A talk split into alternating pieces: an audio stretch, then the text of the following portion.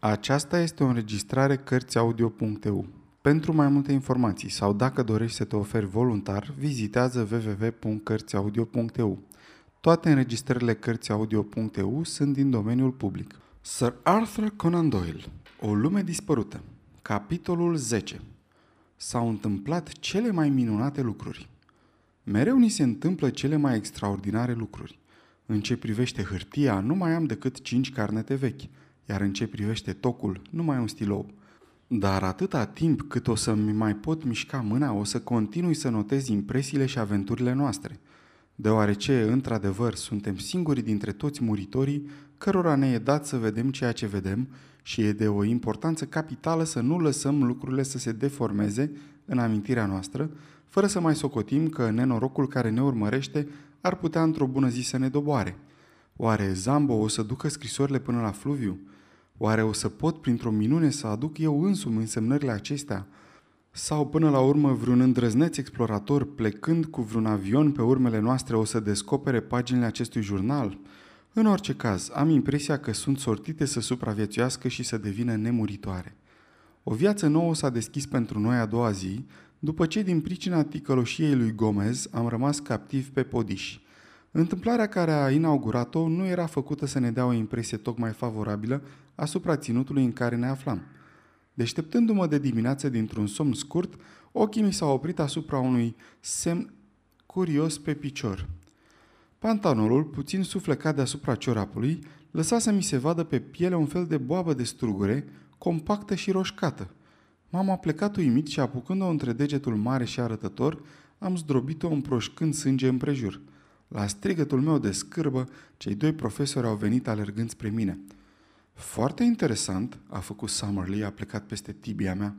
O căpușă uriașă, care până acum, după câte știu, n-a fost încă clasificată. Iată cea din tâi recompensa a strădanilor noastre, a zis Challenger, cu felul lui pedant de a se exprima. Nu putem face altceva decât să numim această insectă Ixodes maloni.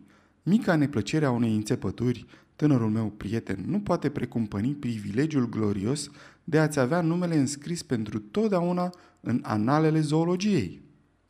Ce nenorocire că ai distrus acest specimen tocmai în momentul când era mai îmbuibat. Păduche scârbos, am strigat.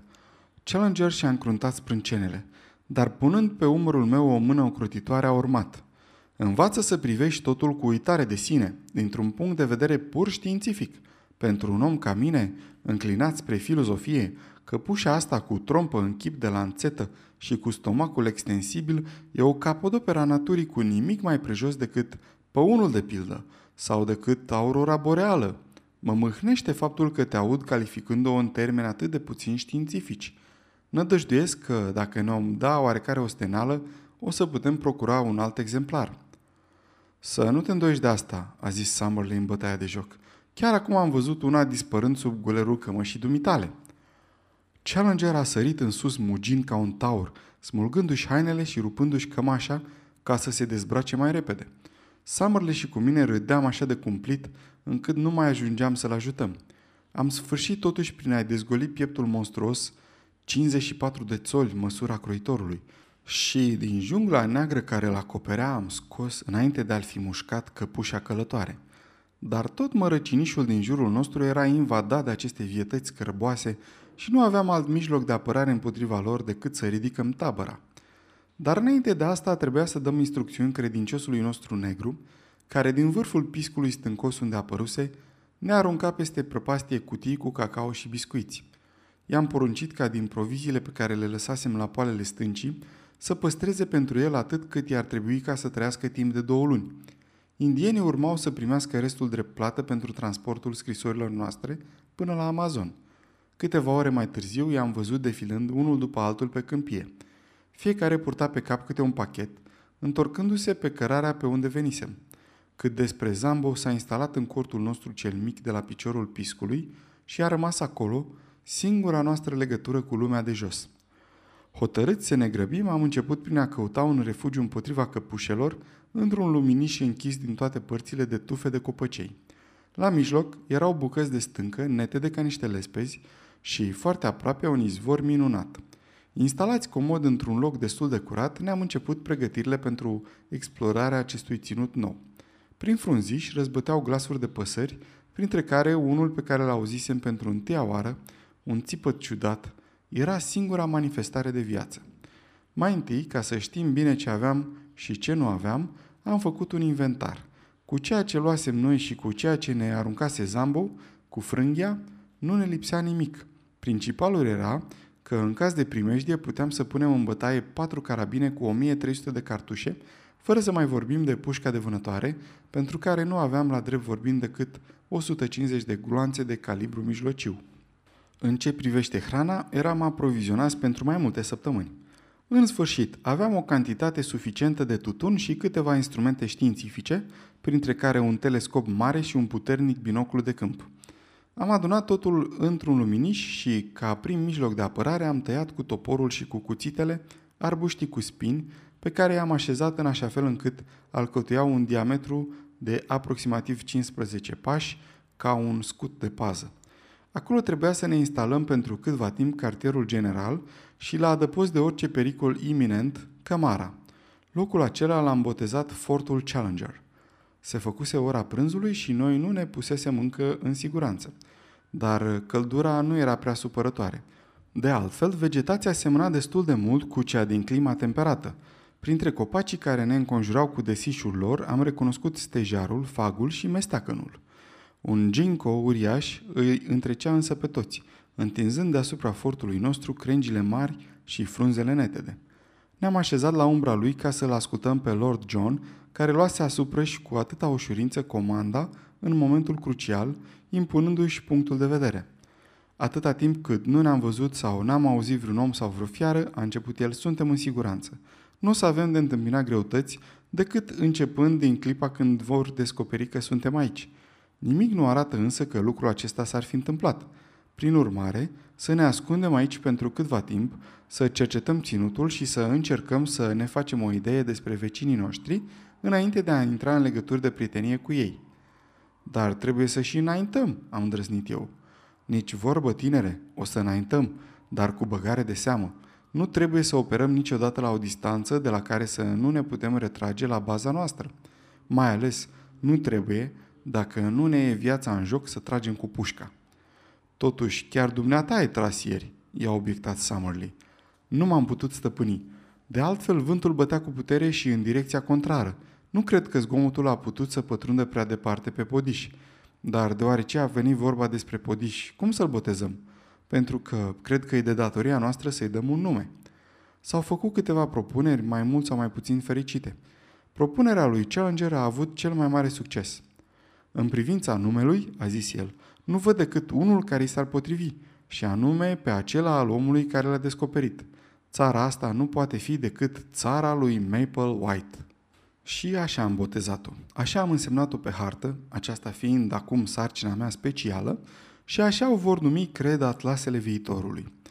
Acest ținut al lui Maple White trebuia să-l străbatem cât mai curând în chip pașnic. Știam, deoarece văzusem cu ochii noștri, că era plin de animale necunoscute, iar albumul artistului american ne pregătise că vom întâlni monștri și mai de temut. Eram în drept să credem că ținutul era locuit și de oameni care nu păreau tocmai dispuși să ne facă o primire bună, după cum ne dovedise scheletul tras în țeapa de bambus, pentru că el nu s-ar fi găsit acolo dacă omul n-ar fi fost aruncat din înălțimea stâncii.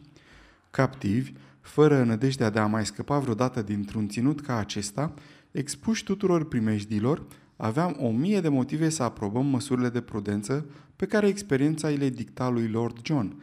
Dar cum să ne oprim la ușa misterului, când ardeam de nerăbdare să-l pătrundem și să ne împărtășim sufletele cu el? După ce am baricadat cu arbuști intrarea zarebei noastre, ne-am lăsat tabăra și proviziile la adăpostul acestui gard viu, apoi am luat-o cu băgare de seamă de-a lungul pârâului, al cărui izvor era în stăpânirea noastră și care ne putea servi și drept călăuză la întoarcere. N-a trecut mult timp și am descoperit semne care indicau că eram înconjurați de surprize. După ce am străbătut o pădure deasă, în lungime de câteva sute de iarzi, în care creșteau copaci cu totul necunoscuți pentru mine, dar pe care Summerley, botanistul nostru, i-a recunoscut a fi specii de conifere și cicadee, dispărute de multă vreme în lumea din care veneam, am pătruns într-o regiune unde pârâul nostru, lărgit dintr-o dată, alcătuia o baltă întinsă. Trestii înalte, de o specie deosebită, aparținând pe cât se pare familiei ecusetaceilor sau coadă de cal, se încălceau în tufe dese cu ferigi arborescente și toate la oaltă unduiau în bătaia vântului. Deodată, Lord John, care mergea în capul coloanei, s-a oprit ridicând mâna. Priviți, a zis el. Dumnezeule, iată de sigur urme de ale unor strămoși ai păsărilor. Și am văzut în fața noastră pe pământul moale urma unei labe uriașe cu trei degete. O vietate străbătuse balta și intrase în pădure. Ne-am oprit să cercetăm urma aceasta monstruoasă. Dacă într-adevăr era unei păsări, și ce altă vietate ar fi putut lăsa o asemenea urmă? Laba aceea era cu mult mai mare decât aceea unui struț, întrucât privită, sub acest raport, pasărea însăși trebuia să fi fost uriașă. Lord John s-a uitat în jurul lui, apoi și-a vârât două cartușe în carabină.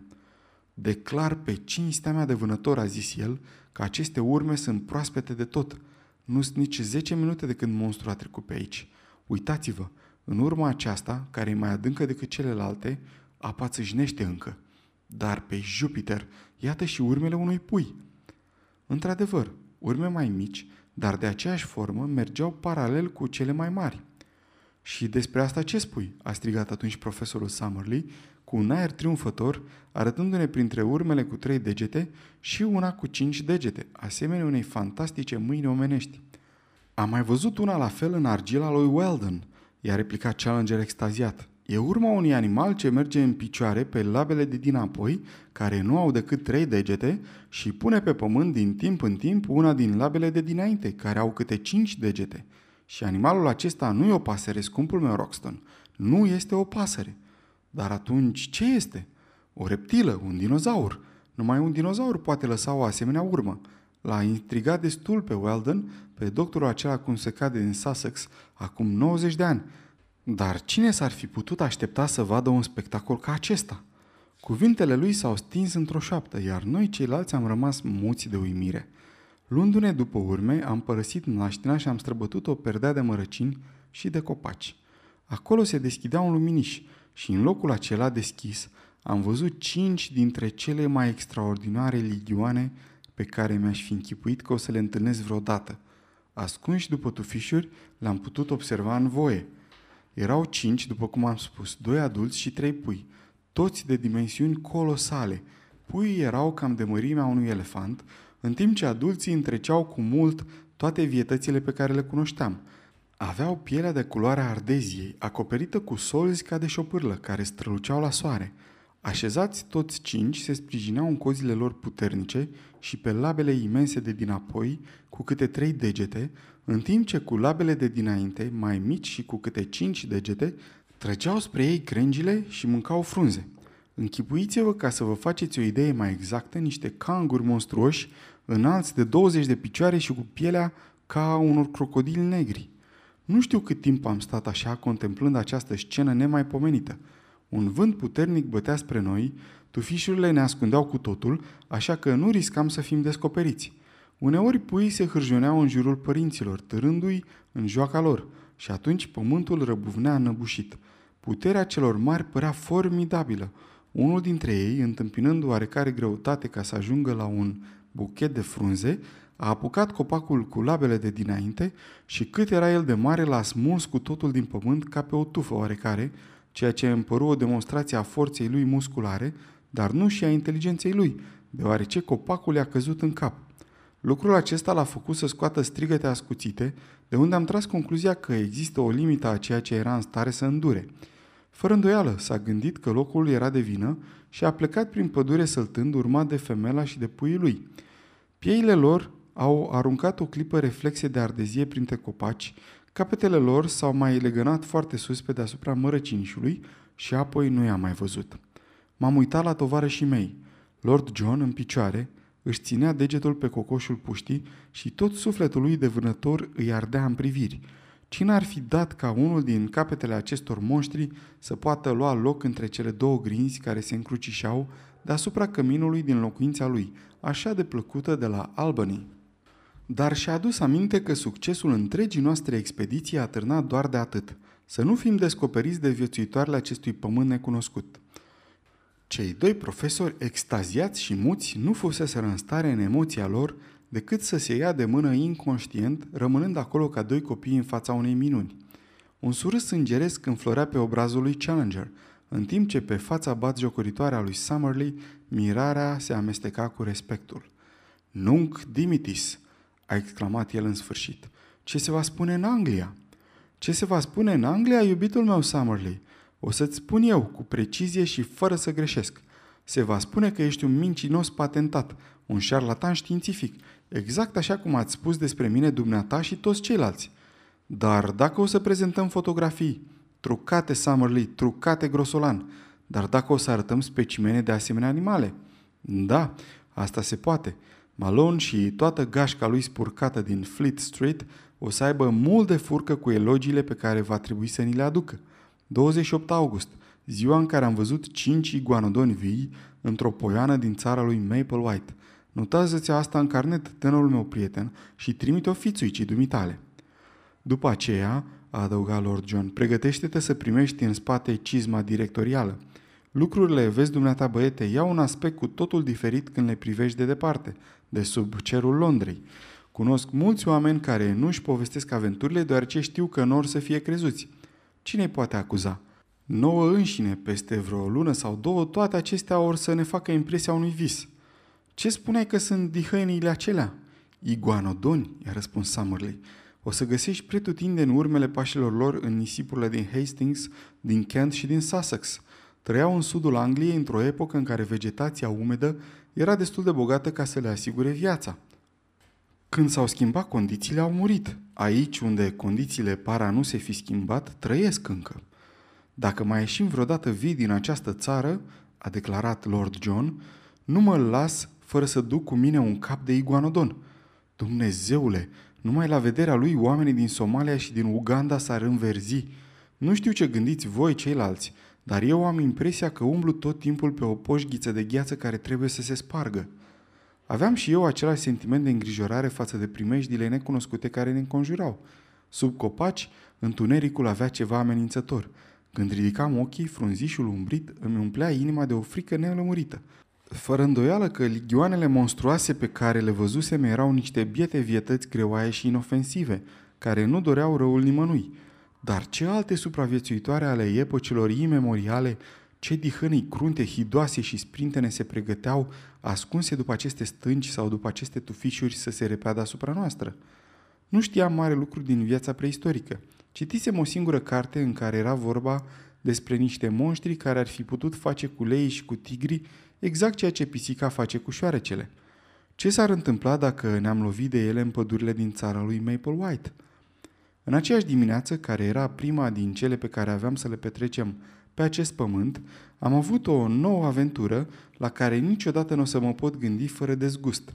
Dacă luminișul iguanodonilor, după vorba lui Lord John, o să rămână în mintea noastră ca un vis, lacul pterodactililor o să rămână ca un coșmar, dar să o iau de la început.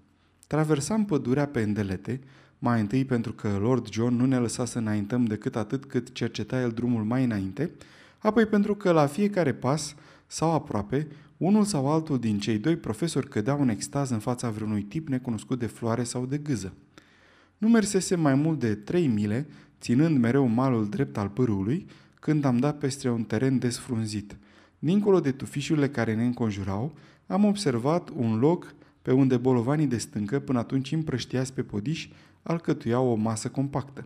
În timp ce pășeam prin mărăcinișul care se înălța până la brâu, n-a ajuns la urechi un zgomot ciudat, un murmur înăbușit și neîntrerupt, piuit și șuierat în același timp, care părea că vine chiar din locul spre care ne îndreptam.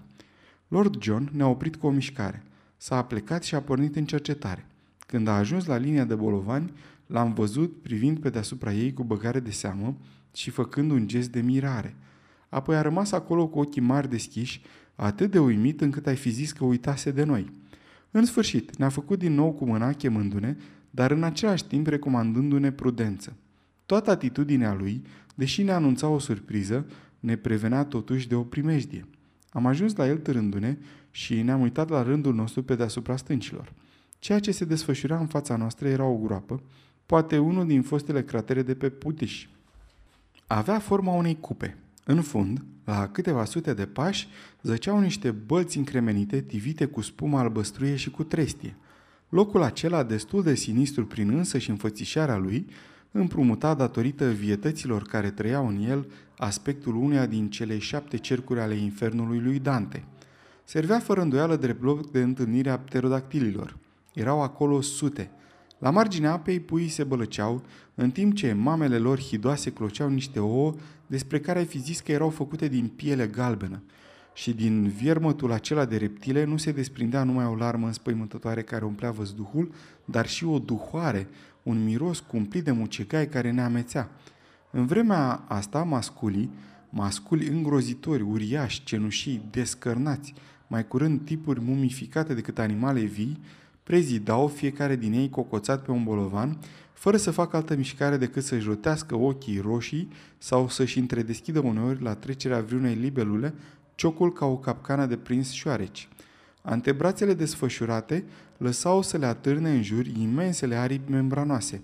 Păreau nenumărate babe uriașe, așezate și drapate în broboade sinistre, ca niște pânze de păianjen care n-ar lăsa să treacă decât capetele lor fioroase. Mici și mari erau acolo umplând groapa din fața noastră ca momie. Cei doi profesori în beția care îi cufundase cercetarea vieții preistorice ar fi vrut să nu se mai urnească de acolo toată ziua. Își arătau cu degetul resturile de pești și de păsări moarte, presărate pe stânci, care dovedeau felul de hrană al acestor dihănii și am auzit felicitându-se reciproc de lămurirea misterului pe care îl stârnise descoperirea unor schelete de pterodactili în număr impresionant în unele terenuri foarte aparte, ca de pildă în Grecia Verde de Cambridge, mister care se explica acum prin constatarea că acești dragoni zburători trăiau în colonii ca pinguinii.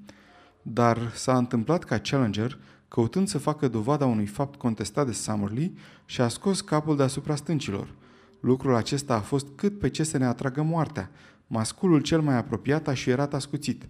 Aripile lui, care desfășurate aveau cu siguranță 20 de picioare, au pleznit ca un bici, apoi și-a luat zborul. Imediat, femelele și puii s-au adunat lângă apă, în timp ce ceilalți, care stăteau de pază, își luau zborul unul câte unul. Și când aceste ligioane s-au repezit în înaltul cerului, toate deodată ca niște rândunele, cu zvâgnituri iuți, a fost desigur o priveliște amețitoare, dar o priveliște la care am înțeles că nu trebuia să luăm parte. Au descris întâi un cerc larg, parcă să descopere întinderea zonei primejdioase, apoi zborul s-a coborât și cercul s-a strâns – au început să se învârtă în jurul nostru, iar șuierul aerului sub loviturile aripilor mari și cenușii m-au făcut să mă gândesc, fără să vreau, la aerodromul din Handon, într-o zi de concurs. Să fugim spre pădure, repede, fără să ne despărțim!" a strigat Lord John, apucând pușca de țeavă ca să se servească de ea ca de o măciucă. Ligioanele astea blestemate ne-au pus gând rău. Dar în clipa când începusem să batem în retragere, Cercul s-a strâns deasupra noastră și aripile ne-au atins obrazul. Am învârtit carabinele fără să putem lovi nimic, solid sau măcar vulnerabil. Deodată din cercul cenușiu și vâjiitor a țâșnit un cioc lung care ne-a dat o lovitură, apoi altul și altul. Scoțând un țipăt, Summerley și-a dus mâna la obraz, de unde îi curgea sânge. M-am simțit lovit în ceafă și m-am împleticit sub lovitură. Challenger a căzut. M-am aplecat să-l ridic, dar lovit din nou pe la spate am căzut peste el. În aceeași clipă am auzit pușca lui Lord John pocnind și, ridicând ochii, am văzut una din bestii zbătându-se la pământ cu aripa sfărmată, cu ciocul căscat, suflând greu, scuipând bale și rotindu-și ochii injectați de sânge ca un demon din picturile evului mediu. La zgomotul de tunăturii, ceilalți se înălțaseră, dar își urmau zborul deasupra capetelor noastre. Să ne grăbim!" A strigat Lord John. Suntem în primejdie de moarte!" Chinuindu-ne, ne-am îndreptat spre mărăciniși. Dar n-am apucat să ne apropiem de copaci că scorpile au și tăbărât asupra noastră. Summerley a fost doborât la pământ. L-am ridicat. Încă un pas și intram în pădure. Eram salvați pentru că aripile pterodactililor nu aveau loc să se desfășoare printre crengi. Și în timp ce ne îndreptam târându-ne zdrobiți și nebuniți, am putut să-i vedem încă multă vreme sus pe cerul albastru, abia mai mari decât niște porumbei sălbatici, continuându-și zborul în cerc și fără îndoială observându-ne retragerea. Când în sfârșit am ajuns în desișul pădurii, ei părăsiseră urmărirea și nu i-am mai văzut. Aventură cât se poate de interesantă și întru totul convingătoare, a zis Challenger, care, oprindu-se cu noi pe malul râului, își spăla genunchiul umflat. Iată-ne cât se poate de documentat Summerlee asupra obiceiurilor acestor turbați pterodactili. Summerlee își ștergea sângele care îi curgea dintr-o tăietură pe frunte, în timp ce eu, grav rănit la mușchii gâtului, îmi legam rana. Lordul John se alesese cu vestonul rupt deasupra umărului. Dinții fiorosului său adversar îi zgâriaseră doar pielea. Trebuie să notăm, a urmat Challenger, că tânărul nostru prieten a primit o lovitură cu ciocul, în timp ce vestonul lordului John n-a fost decât rupt printr-o mușcătură. Cât despre mine, m-au lovit în cap cu aripile lor, așa că putem face o expunere variată asupra mijloacelor lor de atac.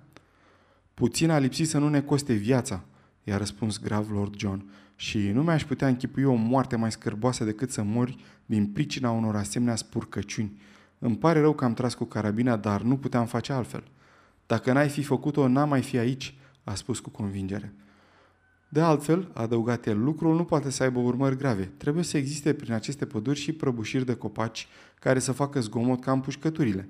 Și acum, dacă vreți să mă credeți, ne ajung atâtea emoții pentru ziua de azi. Să ne întoarcem în tabără și să luăm din farmacia noastră puțin acid fenic. Cine poate să știe ce o travă pot avea în maxilarele lor dihănile astea scârboase? Fără îndoială că niciodată vreun alt om n-a avut parte de asemenea zi de la începutul lumii și până azi. O nouă surpriză ne aștepta.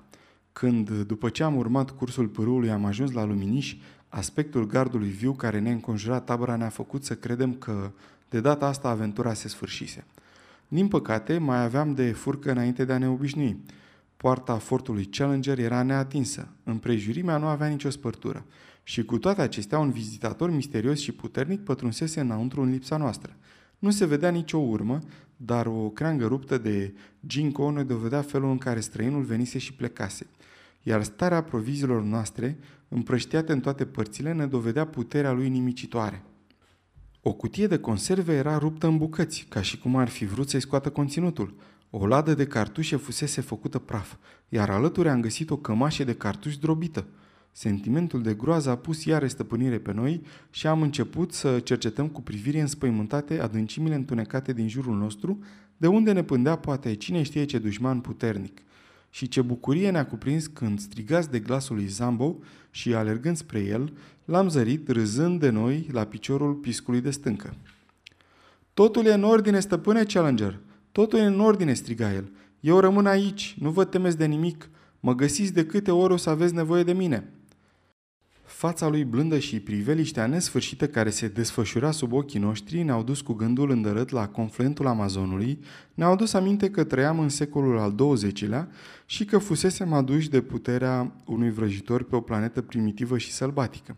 Era atât de greu de conceput că dincolo de marginea violetă a orizontului se afla fluviul cel mare, vapoarele, oamenii care își căutau de treburile mărunte ale vieții, în timp ce nouă, rătăciți printre vietățile unei lumi preistorice, nu ne mai rămăsese decât dorința de a ne apropia din nou de toate acestea.